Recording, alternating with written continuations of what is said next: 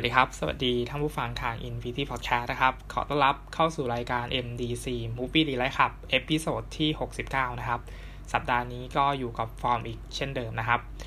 ฟอร์มก็กลับมาจากเชียงใหม่แล้วนะครับ มีโอกาสได้ดูภาพยนตร์ 3 เรื่องนะครับ ก็จะหยิบมารีวิวให้ฟังนะครับ เหมือนเดิมในทุกๆ episode นะครับ episode นี้นะครับ ภาพยนตร์เรื่องแรกที่จะ นำมารีวิวนะครับ คือภาพยนตร์เรื่องเกอร์นะครับ ของผู้กำกับลูคัสดอนนะครับ ก็เป็นภาพยนตร์ปี 2018 นะครับ แต่ว่าเพิ่งเข้าฉายในในประเทศเรานะครับ แล้วก็ต้องขอขอบคุณสามคนด้วยนะครับคุณพักทรรอนะครับ ชื่อ Facebook นะครับ ให้บัตรนะครับรอบสื่อนะครับสำหรับภาพยนตร์เรื่องนี้นะครับตัวฟอร์มเนี่ยไม่ได้ไปดูนะครับ ก็คือ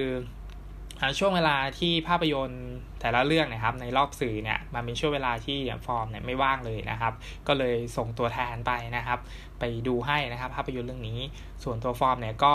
ก็ค่อยดูทีหลังนะครับ แล้วก็เพิ่งได้ดูมานะครับ เมื่อวานนี้นะครับสำหรับภาพยนตร์เรื่องเกิดนะครับยังมีเข้าฉายอยู่ที่ House RCA นะครับแล้วก็เซนทรัลเบอร์ด้วยนะครับ ภาพยนตร์เรื่องนี้นะครับ เข้าชิงรางวัลลูกโลกทองคำนะครับ แล้วก็ถือเป็นภาพยนตร์สายประกวดเลยนะครับ เป็นภาพยนตร์นะครับจากประเทศเบลเยียมนะครับ แล้วก็เข้าชิงรางวัลลูกโลกทองคำเนี่ยในสาขาภาพยนตร์ต่างประเทศยอดเยี่ยมด้วยนะครับ แล้วก็ก็ลุ้นนะครับว่าเวทีออสการ์เนี่ยจะมีภาพยนตร์เรื่องนี้เข้าไปชิงหรือเปล่านะครับ ตัวภาพยนตร์บอกเล่าเรื่องราวเกี่ยวกับอะไรนะครับ ก็เป็นภาพยนตร์นะครับที่เล่าเกี่ยวกับคนข้ามเพศนะครับ หรือว่า transgender นั่นเองนะครับ เบื้องหลังนะครับของภาพยนตร์เรื่องนี้เนี่ยนะครับก็มีข่าวเฉาด้วยนะครับ เพราะว่าตัวผู้กำกับนะครับก็คือลูลูคัสดอนนี่ยครับใช้นักแสดงนะครับที่มีอายุเท่ากับนักแสดงจริงในเรื่องนะครับ แล้วก็อาฉากที่ใช้นะครับในเรื่องเนี่ยจะต้องมีการเปลือยเปล่านะครับของนักแสดงเนี่ยก็เลยทำให้เกิดเสียงวิพากษ์วิจารณ์นะครับว่านักแสดงเนี่ยยังไม่บรรลุนิติภาวะนะครับ แล้วเอามาแสดงแบบนี้เนี่ยมันสมควรหรือเปล่านะครับ ก็ ภาพยนตร์ก็ถูกโจมตีด้วยนะครับในในเวลานั้นนะครับ แต่เราตัวฟอร์มเนี่ยฟอร์มไม่ได้ติดใจอะไรกับประเด็นนี้นะครับ เพราะว่าเราเหมือนดูงานศิลปะนะครับ แล้วก็เป็นภาพยนตร์ด้วยนะครับ ซึ่งเราเข้าใจได้นะครับ ว่าสิ่งที่ผู้กำกับต้องการที่จะสื่อสารต่อคนดูเนี่ยเขาเนี่ยต้องการที่จะให้เราเห็นความเป็นจริงนะครับ แล้วก็พยายามถ่ายทอดเรื่องราวออกมาให้เป็นธรรมชาติที่สุดนะครับ ซึ่งแน่นอนนะครับ ตอนที่ดูเนี่ยเรารู้สึกรู้สึก ร่วมไปกับตัวละครนะครับ แล้วก็เป็นภาพยนตร์ที่ทำให้ตัวละครมีชีวิตชีวา แล้วก็ทำให้เรารู้สึกเจ็บปวดนะครับ พร้อมพร้อมกันนี้เนี่ยยังแสดงอารมณ์เนี่ยให้เราร่วมคอยตาม ไปกับการเติบโตก้าวผ่านผลวัยนะครับ ของตัวละครที่ชื่อลาห้านะครับ ก็แสดงโดยวิกเตอร์โพสเตอร์นะครับ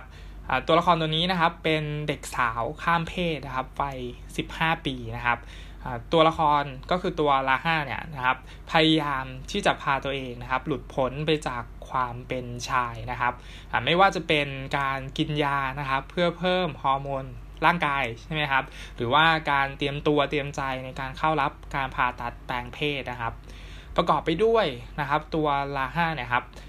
เป็นคนที่มีความฝันนะครับว่าอยากจะเป็นนักเต้นบัลเล่นะครับแล้วก็ต้องเข้าไปเรียนนะครับถูกไหมครับในโรงเรียนที่สอนเต้นนะครับ ซึ่งการที่จะเข้าไปเรียนในโรงเรียนที่สอนเต้นบัลเล่เนี่ยมันไม่ใช่เรื่องง่ายนะครับ คือคุณจะต้องมีพรสวรรค์แล้วก็จะต้องฝึกซ้อมอย่างหนักนะครับ ทีนี้โรงเรียนที่ตัวลาห้านี่ยครับได้เข้าไปเรียนเนี่ยครับเป็นโรงเรียนระดับชั้นนำนะครับของของประเทศเลยนะครับ แล้วก็มันก็จะต้องแลกไปด้วยการฝึกซ้อมที่โหดมากๆนะครับ ทีนี้ตัวลาห้าเนี่ยก็ต้องกินยาไปด้วยใช่ไหมครับทำให้สภาพร่างกายของเขาเนี่ยไม่ได้ทนต่อการฝึกซ้อมที่มันโหดขนาดนี้นะครับ แล้วก็ด้วยความที่เขาเป็นเป็นเป็นสาวข้ามเพศนะครับเป็นผู้หญิง เพราะนั้นร่างกายของเขาเนี่ยเป็นผู้ชายใช่ไหมครับ การที่จะไปเต้นให้เหมือนผู้หญิงเนี่ยมันก็ยิ่งทำได้ยากเข้าไปใหญ่นะครับ พร้อมกันนี้นะครับ ตัวตัวละครตัวนี้ยังเป็นเด็กสาวนะครับ ก็คืออายุ 15 จะเข้า 16 เนี่ยเขาก็ต้องปรับตัวเข้ากับเพื่อนๆในโรงเรียนด้วยนะครับ แล้วก็เช่นการเข้าห้องน้ำอะไรอย่างเงี้ยนะครับเขาก็เข้าห้องน้ำผู้หญิงนะครับ ทีนี้พวกผู้หญิงด้วยกันเนี่ยก็จะรู้สึกว่าเฮ้ยทำไม ร่างกายจะเป็นผู้ชายนะก็คือมีอวัยวะเพศเป็นผู้ชายอะไรประมาณนี้ครับแล้วก็เข้าห้องน้ำผู้หญิงเนี่ยมันก็จะมีการโหวตกันในโรงเรียนว่าจะให้ตัวละครตัวนี้เข้าห้องน้ำผู้หญิงได้ไหมอะไรประมาณนี้นะครับ ซึ่งตัวภาพยนตร์เนี่ยก็แสดงให้เราเห็นว่าตัวลาห้าเนี่ยครับ ค่อนข้างที่จะรู้สึกเจ็บปวดนะครับ กับการที่จะต้องอยู่ในในบริเวณนี้นะครับ หรือว่าจะต้องอยู่ร่วมกับเพื่อนเพื่อนนักเต้นนะครับ ที่เป็นผู้หญิงนะครับ แล้วเขาเนี่ยเป็นเป็นผู้ชายอยู่คนเดียว คือมีไว้มีอวัยวะเพศเป็นผู้ชายนั่นเองนะครับส่วนหนึ่งนะครับที่ที่เรารู้สึกว่าหนังเนี่ยมันไม่ได้ใจร้ายนะครับจนเกินไปเนี่ยคือมันมีตัวละครก็คือคนในครอบครัวของของตัวลาห้านะครับ ก็คือ ตัวพ่อของเขานะครับ ซึ่งเรารู้สึกว่าเป็นเป็นคุณพ่อที่ดีมากๆนะครับ แล้วก็ใส่ใจดูแลยอมรับในในในตัวเธอได้ได้ดีมากๆนะครับ แล้วก็ทุกๆ ครั้งที่ที่ตัวละครตรงนี้มีปัญหานะครับตัวละครพ่อเนี่ยจะจะคอยที่จะอบอุ้มนะครับ แล้วก็ประคองชีวิตลูกสาวของเขาเนี่ยอยู่เสมอนะครับ แล้วมันก็เป็นเป็นสิ่งที่เรารู้สึกว่าในโลกที่มันที่มันโหดร้ายสำหรับคนข้ามเพศเนี่ย มันมีคนที่คอยช่วยเหลือเขาจริง ๆ นะครับ ก็คือคนในครอบครัวของเขานั่นเองนะครับความความน่าเศร้าเดี๋ยวถ้าเราคิดต่อไปก็คือว่าถ้าถ้าตัวละครตัวนี้ไม่มีพ่อที่ดีขนาดนี้นะครับมันมันจะไปได้ถึงขนาดไหนนะครับ มันอาจจะเลยเถิดไปถึงการแบบต้องฆ่าตัวตายไปเลยก็ได้อะไรประมาณนี้นะครับ เพราะว่าสังคมเนี่ยมันมันอยู่ยากจริง ๆ นะครับสำหรับคนข้ามเพศนะครับทำให้ภาพยนตร์เรื่องนี้เนี่ยพาเราไปสัมผัส ชุดความคิดนะครับของคนข้ามเพศในช่วงวัยรุ่นนะครับ แล้วก็ทำให้เราเรียนรู้ถึงพฤติกรรมต่างๆ ในในเชิงลึกมาก ๆนะครับ รวมทั้งพาเราไปสำรวจจิตจิตใจของตัวละครเนี่ยได้อย่างละเมียดละไมนะครับ มันจะมันจะเทือนอารมณ์นะครับ แล้วก็ ทำให้เรารู้สึกรู้สึกอินไปกับตัวละครตัวนี้นะครับ แม้ว่าเราเราจะไม่ได้เป็นคนข้ามเพศนะครับ แต่ว่าเรารู้สึกสัมผัสได้ว่าว่าตัวละครตัวนี้มันกำลังทนทุกข์นะครับ เกี่ยวกับการที่จะต้องอตัวเองเนี่ยเป็นผู้ชายและอยากที่จะเป็นผู้หญิงนะครับ ทั้งหมดเนี่ยมันทำให้เราเอาใจช่วยตัวละครตัวนี้นะครับ ให้ข้ามก้าวผ่านผลใบไปได้ แล้วก็กลายเป็นผู้หญิงได้อย่างสมบูรณ์แบบนะครับ บทภาพยนตร์วิธีการกำกับของของลูคัสดอนนะครับ ก็เป็นพุ่มกับหน้าใหม่ด้วยนะครับ มันทำให้เรามีส่วนร่วมนะครับ ไปกับตัวละครนะครับ ทั้งทั้งที่เราก็ไม่ได้เป็นคนข้ามเพศอย่างที่บอกไปนะครับ แต่ว่าเรารู้สึกรับรู้แล้วก็รู้สึกได้นะครับ ว่าตัวละครตัวเนี้ยมีกับมีความพยายามที่จะเป็นผู้ชาย แล้วก็รู้สึกทนทุกข์กับสภาพร่างกายตัวเองมาก ๆ ความเห็นอกเห็นใจที่เรามีต่อตัวละครตัวนี้มันจึงมีส่วนสำคัญนะครับ ต่อพอดเรื่องนะครับ แล้วก็ต่อตัวหนังเองด้วยนะครับ ทั้งหมดเนี่ยตัวผู้กำกับเนี่ยทำให้เรารู้สึกเห็นใจตัวละครตัวนี้แบบที่เราไม่ได้รู้สึกว่ากำลังถูกยัดเยียดด้วยชุดข้อมูลบางอย่างนะครับ ความเป็นธรรมชาติแล้วก็ความเรียบง่ายต่างๆ ในหนังเนี่ยมันมันจึงทำให้เรารู้สึกอยากที่จะเข้าไปปอบโยนในตัวละครตัวนี้จริง ๆ นะครับ แน่นอนว่า เมื่อหนังมันจบลงไปแล้วเนี่ยเราเราได้เรียนรู้มาก ๆเลยนะครับ แล้วก็เข้าใจโลกมากขึ้นในในมุมมองของเรื่องเพศ หรือว่าเข้าใจชีวิตของคนข้ามเพศเนี่ยได้ได้อย่างดีมากๆ แล้วก็อยากให้คนที่มีอคตินะครับ ต่อต่อคนข้ามเพศเนี่ยได้ได้รับชมภาพยนตร์เรื่องนี้นะครับ แล้วก็เปิดใจนะครับ หรือว่าเข้าใจมุมมองของของคนที่มีเพศสภาพเนี่ย แตกต่างจากเรานะครับ ได้ได้ได้มากยิ่งขึ้น แล้วก็อยู่ร่วมกันได้อะไรประมาณนี้นะครับ ทีนี้นอกจากบทภาพยนตร์แล้วก็งานกำกับนะครับ การแสดงแน่นอนนะครับวิกเตอร์โพลสเตอร์นะครับที่ที่แสดงเป็นตัวลาร่านะครับ ก็ถ่ายทอดตัวละครตัวนี้ออกมาได้อย่างยอดเยี่ยมนะครับ แล้วก็เต็มเปี่ยมไปด้วยเสน่ห์นะครับ มันสะท้อนอารมณ์ความนึกคิดผ่านสีหน้าผ่านแววตาหรือว่าท่าทางเนี่ย ที่ที่ดีมากๆนะครับ คือคือไม่ได้แสดงเยอะอะไรเลยนะครับ แต่ว่าเราเรารู้สึกรับรู้ได้นะครับ จากความรู้สึกข้างใน ทุกสิ่งอย่างในในหนังมันจึงออกมาแบบค่อนข้างสมบูรณ์แบบมากๆ คือเราแทบไม่จะหาหามุมที่จะมาติภาพยนตร์เรื่องนี้ไม่ได้เลยนะครับ การแสดงของของวิกเตอร์นะครับ นักแสดงนำท่านนี้นะครับ มันมันทำให้เราเชื่อนะครับว่าว่าตัวละครตัวเนี้ยนะครับ เป็นแบบนี้จริง ๆนะครับ แล้วก็เชื่ออย่างสนิทใจนะครับ ว่าว่าเขาเนี่ยก็เป็นมนุษย์ธรรมดาคนหนึ่งนะครับ ที่ที่อาศัยอยู่ในโลกนี้ แล้วก็กำลังเผชิญหน้านะครับ กับใจตัวเอง หรือว่ากำลังต่อสู้กับสภาพแวดล้อมในในสิ่งที่เขากำลังอยู่นะครับ จนจนมันทำให้เรารู้สึกว่าทั่วขณะที่ดูเนี่ยเราเราเจ็บปวดตามตัวละครตัวนี้อย่างอย่างถึงที่สุดเลยนะครับทีนี้ มันก็ยังมีฉากนะครับที่ที่ตัวละครจะต้องฝึกซ้อมบัลเล่ด้วยใช่ไหมครับ ซึ่งการฝึกซ้อมเนี่ยมันมันทรมานมากๆ แล้วเรารู้สึกเจ็บในในในในช่วงขณะฝึกซ้อมมากๆนะครับ ซึ่งตัวภาพยนตร์เนี่ยมันมันให้อารมณ์นั้นเนี่ยได้ดีมากๆนะครับ คือมันมันเป็นการฝึกซ้อมที่มันมันต้องแลกมาด้วยหยาดเหงื่อแล้วก็มีแผลนะครับจนทำคือเรารู้สึกเจ็บตามในในในในช่วงขณะเวลานั้นเลยนะครับ ท้ายสุดนะครับสำหรับภาพยนตร์เรื่องเกอร์นะครับ ก็เป็นภาพยนตร์ดราม่ายอดเยี่ยมที่สุดเรื่องหนึ่งเลยนะครับ แล้วก็ควรค่าแก่การชื่นชมนะครับ ทั้งงานแสดง บทภาพยนตร์ งานกำกับงานภาพหรือว่าดนตรีประกอบนะครับ จนไปถึงการลำดับเรื่องราวนะครับ มวลรวมทั้งหมดของของภาพยนตร์เรื่องนี้เนี่ยมันได้สร้างตัวละครนะครับ ที่เรารู้สึกว่ามันเป็นมนุษย์ที่จับต้องได้ แล้วเราก็ สัมผัสไปถึงหัวจิตหัวใจนะครับ ที่มันอ่อนไหวแล้วก็แสนเจ็บปวดมากๆของของผู้ของหญิงข้ามเพศคนหนึ่งนะครับกระบวนการแปลงเพศเนี่ยนะครับ เราก็ได้เรียนรู้นะครับว่ามันจะต้องเตรียมตัวยังไงบ้าง แล้วก็ต้องใช้ระยะเวลาอะไรบ้างนะครับ ซึ่งตรงนี้มันก็สร้างรอยแผลในในในจิตใจให้ตัวละครตัวนี้เหมือนกันนะครับ จนไปถึงการฝึกซ้อมบัลเล่นะครับที่ที่มันหนักเกินตัวของเขาเนี่ย มันก็สร้างรอยแผลให้กับร่างกายของเขาด้วยนะครับ ทุกสิ่งทุกอย่างมันเลยประกอบสร้างนะครับ ให้เราเชื่อแล้วก็ทำให้เรารู้สึกทุกข์ไปพร้อมตัวละครนะครับ อย่างไรก็ตามนะครับ ภาพยนตร์เรื่องนี้เนี่ยค่อนข้างเนิบช้านะครับ เพราะว่าเป็นงานสไตล์ฝั่งยุโรปนะครับ คือถ้าใครไม่คุ้นชินกับงานสไตล์แบบนี้เนี่ยก็อาจจะรู้สึกง่วงนอนนะครับ หรือว่าอาจจะดูไปแล้วอาจจะหลับไปได้เลยนะครับ แต่ว่าถ้าใครชินกับงานช้าๆนะครับ หรือว่างานทางฝั่งยุโรปนะครับ แบบฝั่งฝรั่งเศส พวกคาร์อะไรเงี้ยก็จะรับชมภาพยนตร์ตรงนี้ได้อย่างอย่างสบาย แล้วก็เพลิดเพลินนะครับ รวมไปถึงรู้สึกทุกข์ไปกับตัวละครได้ได้ไปพร้อมกับตัวละครตัวนี้เลยนะครับ แล้วก็เอาใจช่วยนะครับ ให้ตัวละครตัวนี้มันก้าวผ่านเพศสภาพของตัวเองไปให้ได้นะครับ ก็นี้เป็นภาพยนตร์เรื่องแรกนะครับ ที่หยิบมารีวิวในในสัปดาห์นี้นะครับสำหรับเรื่องที่2นะครับ คือภาพยนตร์เรื่อง Spider-Man นะครับ Into the Spider-Verse นะครับ ก็เป็น ภาพยนตร์แอนิเมชันนะครับที่ชนะรางวัลลูกโลกทองคำนะครับแล้วก็รอลุ้นนะครับว่าบนบนเวทีออสการ์เนี่ยจะได้รางวัลนะครับสาขาภาพยนตร์แอนิเมชันยอดเยี่ยมหรือเปล่านะครับตัวภาพยนตร์นะครับแอนิเมชันนะครับสไปเดอร์แมนฉบับนี้นะครับ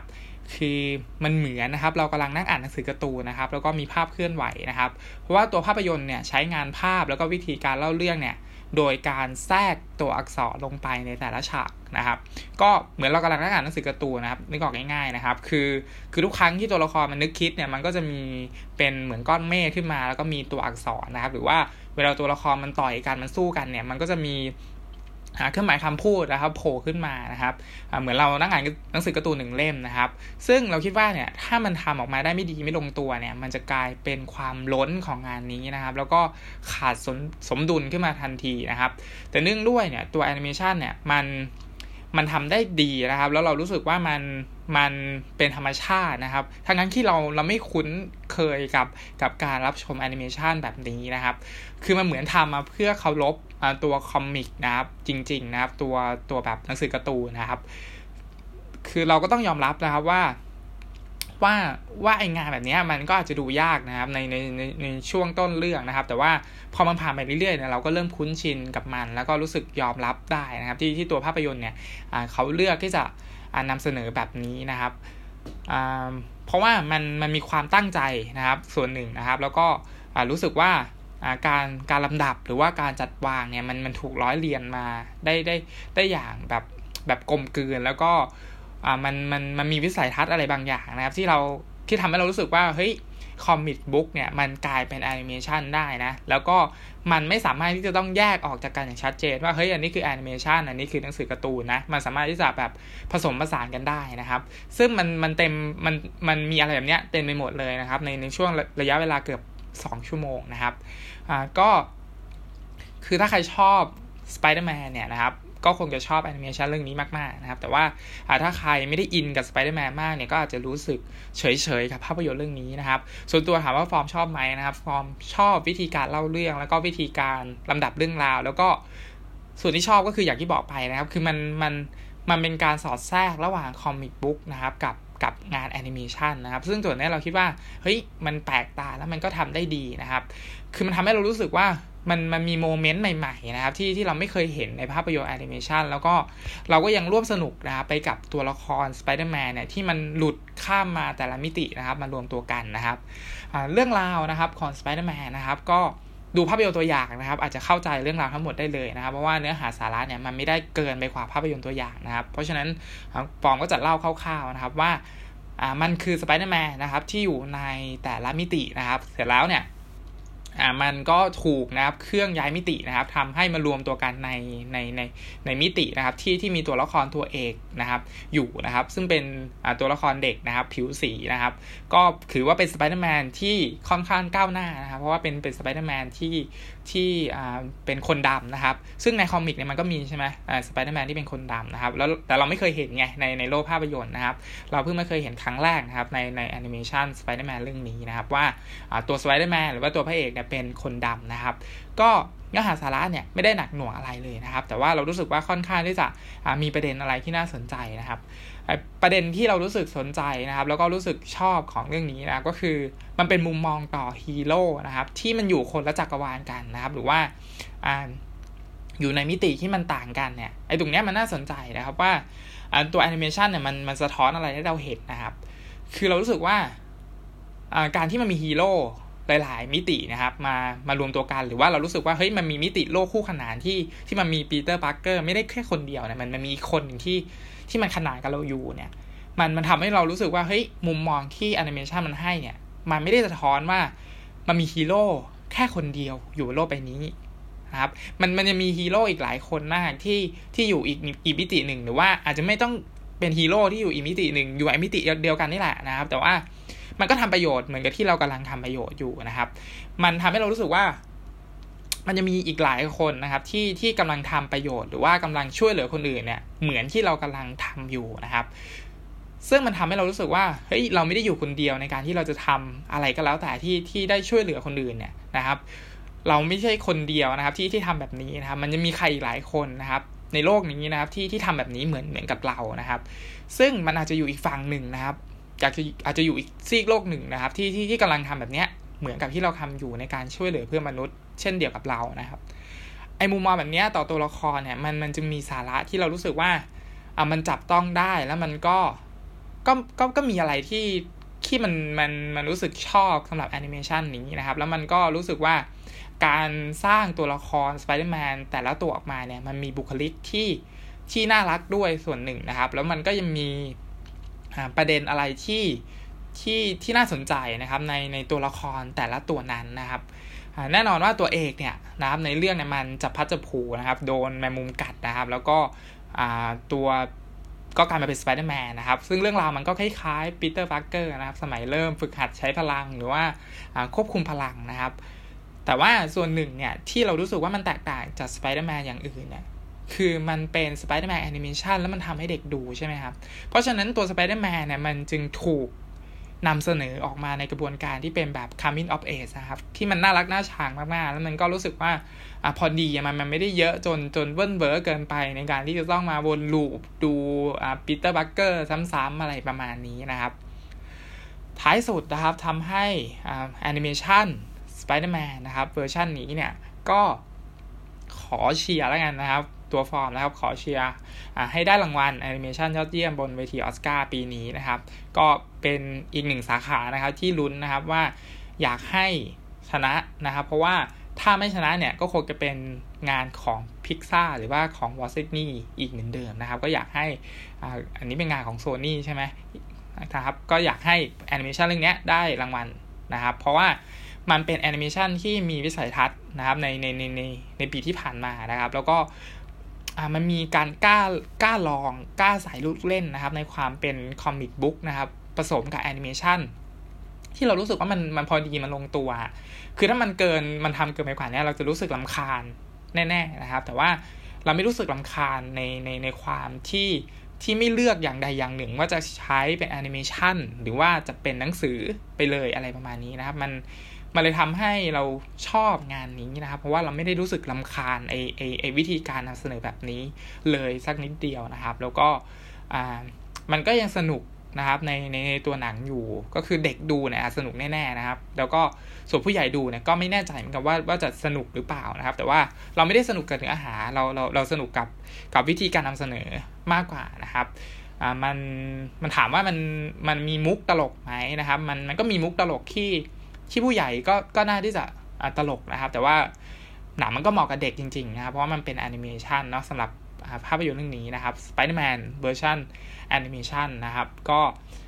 ใครเป็นแฟนคลับ Spider-Man นะครับ ก็คงจะไม่พลาดแอนิเมชันเรื่องนี้นะครับ หรือว่าใครเป็นแฟนคลับ Marvel เนี่ยนะครับ ก็คงจะตีตั๋วเข้าไปดูแน่ๆนะครับสำหรับเวอร์ชันนี้นะครับ สำหรับเรื่องที่3นะครับ คือภาพยนตร์เรื่อง Glass นะครับ ของผู้กำกับ M Night สยามมาลานนะครับ ก็ตัว M Night นะครับ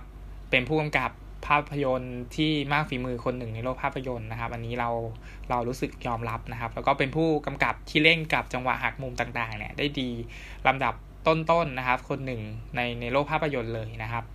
ภาพยนตร์ที่แจ้งเกิดนะครับของผู้กำกับ M. Night Shyamalan นะครับ ก็คือภาพยนตร์เรื่อง Sixth Sense นะครับ ก็ Bruce Willis ใช่ไหมครับ ตอนนั้น Sixth Sense นะครับ ก็เป็นภาพยนตร์ที่หักมุมมาก ๆ นะครับ หักมุมคนดูมาก ๆ นะครับ แต่ว่าถ้าดูตอนนี้เนี่ยก็อาจจะรู้สึกเฉยไปแล้วนะครับ หรือภาพยนตร์ที่เรารู้สึกชอบนะครับ ของตัวผู้กำกับ M. Night นะครับ คือภาพยนตร์เรื่อง The The Visit นะครับ คือปีไหนเนี่ยจำไม่ได้แล้วนะครับ แต่ว่าเดี๋ยวฟอร์มจะหยิบมาเล่าให้ฟังนะครับ ว่าทำไมฟอร์มถึงชอบ ภาพยนตร์เรื่องนี้นะครับทีนี้ภาพยนตร์เรื่อง Glass นะครับ ก็มันต่อนะครับมาจาก Unbreakable นะครับ แล้วก็ Split นะครับ ปี 2016 นะครับตัวภาพยนตร์นะครับก็เป็นเป็นการเชื่อมจักรวาลฮีโร่นะครับ ของผู้กำกับ M. Night Shyamalan นะครับสิ่งที่เรารู้สึกรู้สึกยอมรับผู้กำกับท่านนี้นะครับ ก็คือแน่นอนว่าเขามีจังหวะหักมุมที่ค่อนข้างดีนะครับ เพียงแต่ว่าหลาย ๆ ครั้งเนี่ยบทภาพยนตร์ต่าง ๆ เนี่ยมันไม่อำนวยนะครับ ให้ให้จังหวะเหล่านั้นเนี่ยมันมันดูทรงพลังหรือว่าทำให้เรารู้สึกว่ามันอยู่ในความทรงจำเราอะหลังจากที่มันดูจบแล้วนะกราสเนี่ยนะครับก็เป็นอีกหนึ่งเรื่องนะครับที่มีบทภาพยนตร์ที่มีช่องว่าง มีช่องโหว่นะครับเต็มไปหมดนะครับไอสิ่งต่างๆเหล่านี้มันทำให้ช่วงเวลาหักมุมต่างๆเนี่ยมันมีพลังไม่มากเท่าที่ควรนะครับ ภาระหน้าที่เนี่ยมันมันจึงไปตกที่ซาวประกอบนะครับ ที่มันจะต้องบิวอารมณ์กันสุดขั้วหรือว่าแบบบิวแบบเยอะมากๆนะครับไอความน่าเสียดายเนี่ยคือคือหนังมันไปไม่ถึงในในในจังหวะพลิกเกมนะครับ ซึ่งเรารู้สึกว่ารู้สึกเสียดายนะครับ แล้วก็รู้สึกว่ามันมันรู้สึกตื้นเขินไปนิดหนึ่งนะครับ แต่ภาพรวมทั้งหมดเนี่ยมันยังพอทำให้เราสนุกแล้วก็ชื่นชอบงานนี้ได้อยู่นะครับ เพราะว่าอ่า สไตล์ของ M Night สยามาลาเนี่ยนะครับมันมันค่อนข้างที่จะให้เราเห็นเห็นถึงความเป็นมนุษย์ของฮีโร่จริง ๆ นะครับ ตั้งแต่ดู Unbreakable แล้วนะครับ หรือว่าดู Split นะครับ คือคอนเซปต์นะครับของมันเนี่ยยังยังเป็นอะไรที่ดีนะครับ คือมันค่อนข้างที่จะ high concept นะครับสำหรับจักรวาลฮีโร่ของตัว M ไนนะครับ คือมันเล่นกับความเป็น comic book อยู่ตลอดเวลาเลยนะครับ ถ้าใครเคยดู Unbreakable นะครับ คือมันเป็นเป็นหนังฮีโร่ ที่เชื่อมโยงไปกับหนังสือการ์ตูนนะครับ แล้วก็ความเป็นฮีโร่ของจักรวาลเนี้ยมันจึงดูดูค่อนข้างสมจริง แล้วก็ดูมีเนื้อมีหนังจับต้องได้นะกันของหนังทั้งหมดเนี่ยมันมันมันจึงสามารถชักจูงนะครับให้ให้เราคอยตามไปกับกลไกความเชื่อไอความเป็นฮีโร่เป็นตัวร้าย เป็นตัวบงการเนี่ยนะครับ ต่างๆ เหล่านี้มันเป็นวัตถุดิบที่ตัว M Night เนี่ยนะครับ หยิบมาใช้ได้ ได้ดีนะครับ แล้วเรารู้สึกว่ามันคุ้มค่าในในแง่มุมหลาย ๆ อย่างต่อสถานการณ์นะครับ แล้วมันก็ชวนให้เรารู้สึกหลงไหลไปด้วยอยู่อยู่อยู่พอสมควรนะครับ ที่ต้องชื่นชมจริง ๆ นะครับสำหรับภาพยนตร์เรื่อง Glass นะครับ แล้วก็ Split ด้วยนะครับ คือคืองานแสดงของเจมส์แมคอะวอยนะครับ ในบทเควินนะครับ ก็คือเป็นชาย 24 บุคลิกนะครับคือเล่นได้ดีมากๆตั้งแต่ Split แล้วนะครับ แล้วก็รู้สึกว่าทุ่มเทมากๆนะครับ ทั้งพลังการแสดง อะไรต่างๆเหล่านี้มันเต็มเปี่ยมไปด้วยนะครับ มันเต็มเปี่ยมมากๆ คือคือเราเราแทบไม่จะจับผิดไม่ได้นะครับว่าว่าตัวละครตัวนี้มันมันมันมันเหมือนกับอีกตัวละครหนึ่งนะครับ ซึ่งไอตัวละครเควินนะครับไอชายยี่สิบบุคลิกเนี่ยมันช่วยเติมเต็มมากๆนะครับ ให้ภาพยนตร์ที่มันเป็น unbreakable นะครับ ตอนที่มันเป็นเดวิดดันบรูซวิลลิสนะครับ ที่แบบเป็นชายที่ไม่เคยได้รับความบาดเจ็บ หรือว่าตัว Mr. Glass นะครับ ก็คือซามูเอลแอลแจ็กสันเนี่ย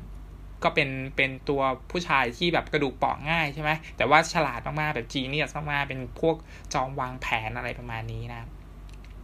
ไอตัวละครสามตัวนี้มันจึงช่วยเสริมกันและกัน ให้มันดูกลมกล่อมกลมกลืนมากขึ้นนะครับแน่นอนว่าชามาลานเนี่ยนะครับพาพาตัวละครมารวมกันนะครับ แล้วก็สะท้อนอัตลักษณ์บางอย่างของตัวละครแต่ละตัวเนี่ยออกมาได้ดีนะครับ และทั้งหมดเนี่ยมันโยงใยผ่านหนังสือการ์ตูนไง ซึ่งเรารู้สึกว่าเฮ้ยมันมันเป็นคอนเซปที่น่าสนใจมากๆ แล้วมันก็รู้สึกรู้สึกว่ามันแหลมคมมากๆในในในข้อความที่มันแฝงอยู่ในตัวละครทั้ง 3 ตัวนะครับ ทั้งหมดเนี่ยนะครับ นอกเหนือไปจากนี้เนี่ย เรายังรู้สึกว่ามันสะท้อนปัญหาการเมืองนะครับ ต่อต่อความมีตัวตนของผู้คนที่อาศัยอยู่ในประเทศสหรัฐอเมริกาด้วย หรือว่าต่อระบบอำนาจนะครับที่มันจงใจขัดขวาง ความแตกต่างนะครับเพียงเพื่อที่จะรักษาสมดุลอำนาจอันอันนั้นเนี่ยเอาไว้นะครับ ซึ่งตัวภาพยนตร์แก่นของ Glass นะครับมันมันคือประเด็นนี้เลยนะครับ มุมหนึ่งเนี่ยนะครับ ตัวละครทั้ง 3 ตัวเนี้ยมันจึงถูกนะครับทำให้รู้สึกว่าตัวเองเนี่ยนะครับ เป็นบ้านะครับ แล้วก็พยายามที่จะโน้มน้าว ให้ตัวเองรู้สึกสับสนว่าเฮ้ยแท้จริงแล้วเนี่ย ตัวเราเนี่ยนะครับ ไอตัวละครเนี่ยครับไอทั้งเควินทั้งเดวิดดันหรือว่าตัว Mr. Glass นะครับ มันมีพลังเหนือมนุษย์จริง ๆ หรือเปล่านะครับ หรือว่ามันเป็นแค่คนบ้าที่คิดไปเองนะครับ ซึ่งตรงเนี้ยมันเป็นตรรกะอะไรที่ที่เรารู้สึกว่ามันไม่สมเหตุสมผลนะ แต่ว่ามันรู้สึกว่าเฮ้ยมันเป็น concept อะไรที่น่าสนใจมาก ต่อต่อประเด็นนี้นะครับ แล้วเรารู้สึกว่าหนังเนี่ยมันกำลังจิกกัดไอไอระบบที่มันปิดกั้นทำให้ประชาชนเนี่ยไม่กล้าที่จะแสดงตัวตนออกมานะครับ หรือว่าไม่กล้าที่จะบอกว่าตัวเองเนี่ยมีความคิดอย่างไรนะครับ เพราะว่ากลัวว่าจะบอกว่าถ้าเราคิดแบบเนี้ย เราอาจจะเป็นคนบ้านะครับ คือถูกระบุว่าเป็นคนบ้าอะไรประมาณนี้ เพราะฉะนั้นไอความคิดที่มันออกมาได้อย่างไม่เสรีเนี่ย มันจึงถูกจำกัดนะครับ ด้วยระบบอะไรบางอย่างนะครับ ซึ่งตรงเนี้ยมันเป็นข้อความที่มันแฝงอยู่ในภาพยนตร์เรื่องนี้นะครับ แล้วเรารู้สึกว่าอ่ากราฟจักรวาลของเอ็มไนท์เนี่ย มัน มันแตกต่างจากจักรวาลมาเวลหรือว่า DC นะครับ เพราะว่ามันไม่ได้มีประเด็นนี้เลยนะครับไอประเด็นความเป็นมนุษย์ความเป็นตัวตน ความเป็นอัตลักษณ์ของตัวเอง มันไม่ได้มีในในฮีโร่จักรวาลอื่นนะครับ แต่ว่ามันมีในฮีโร่จักรวาลของชยามาลานนะครับแน่นอนว่าตัวภาพยนตร์มันไม่ได้ส่งมอบงานแอคชั่นเมามันนะครับ แล้วก็ไม่ได้มีฉากต่อสู้ดุเดือดนะครับ เนื้อหาของหนังเนี่ยมันก็เล่นกับความมีตัวตนของคนเหนือมนุษย์นะครับ แล้วก็ความเชื่อมั่นต่อตัวตนที่มีนะครับ จนไปถึงการยอมรับว่าตัวเองเนี่ยนะครับ มีตัวตนอยู่จริงนะครับ แล้วก็ตัวเองเนี่ยเกิดมาเพื่ออะไรนะครับ ซึ่งประเด็นเนี้ยมันเลยทำให้เรารู้สึกชอบภาพยนตร์เรื่องนี้นะครับ แน่นอนว่าเราไม่เห็นประเด็นนี้จากภาพยนตร์ฮีโร่เรื่องอื่นนะครับ ทำให้บทภาพยนตร์ที่มันมีมุมที่มันอ่อนแรงนะครับ ไม่ใช่ไม่มีนะครับ แต่ว่าอ่ามันมันรู้สึกบทมันมีบทภาพยนตร์ที่มันอ่าไม่เป็นไปตามสถานการณ์นะแล้วรู้สึกว่าตรกกะบางอย่างมันไม่สมเหตุสมผลนะครับ แต่ว่าอ่าทั้งหมดเนี่ยมันก็พอที่จะให้อภัยได้นะครับ แล้วก็ทำให้เรามองไอไอไอส่วนเนี้ยนะครับไอส่วนที่มันมันไม่ดีเนี่ยทิ้งไปได้ เพราะว่าเนื้อแท้หรือว่าแก่นของมันเนี่ยค่อนข้างน่าสนใจอยู่อยู่เลยทีเดียวนะครับ ก็ ถามว่ามันก็ไม่ได้มีส่วนใดแย่จนเกินไปนะครับ คือมันมันก็เป็นงานที่ดูได้สนุกสนุกนะครับ แล้วก็ความสนุกของมันเนี่ยยังทำหน้าที่ได้ดีนะครับ แล้วก็ยังมีลายเซ็นความเป็นชยามาลานเนี่ยนะครับ อยู่ไม่เปลี่ยนแปลงนะครับ ดูจบแล้วเนี่ยนะครับ อาจจะรู้สึกเฉยๆนะครับ คือฟอร์มที่คือตอนที่ฟอร์มดูเนี่ยฟอร์มดูจบแล้วฟอร์มก็รู้สึกเฉยๆนะครับ กับกับกับเรื่องราวของมันนะครับ แต่ว่า อเรามาคิดต่อนะครับ อย่างที่อย่างที่เล่าไปเนี่ย รู้สึกว่าเฮ้ยมันก็มีอะไรที่มันแฝงอยู่ในเนื้อเรื่องนะครับ แล้วก็ทำให้เรารู้สึกว่าเฮ้ยเรารู้สึกทึ่งนะครับ ไปกับเนื้อหาที่มันแฝงอยู่ในเรื่องนี้ แล้วก็ทำให้เราชอบงานนี้พอสมควรเลยนะครับ ก็อันนี้เป็น 3 เรื่องนะครับที่นำมารีวิวกันนะครับใน MDC episode ที่ 69 นะครับก็ขอขอบคุณนะครับท่านผู้ฟังนะครับที่กดเข้ามาฟังนะครับ รายการ MDC นะครับก็จะปรับปรุงเรื่อยๆนะครับสำหรับรายการนี้นะครับ สำหรับวันนี้นะครับรีวิวภาพยนตร์3เรื่องนะครับ ภาพยนตร์เรื่องแรกคือภาพยนตร์เรื่องเกิร์นะครับ ภาพยนตร์เรื่อง 2 คือ Animation Spider-Man นะครับ แล้วก็ภาพยนตร์เรื่องที่ 3 คือ Glass นะครับสำหรับวันนี้ผมฟอร์มนะครับ ต้องขอจบรายการไว้เพียงเท่านี้นะครับ แล้วพบกันใหม่นะครับ สัปดาห์หน้านะครับ ก็ขอให้รับชมภาพยนตร์อย่างมีความสุขนะครับ สวัสดีครับ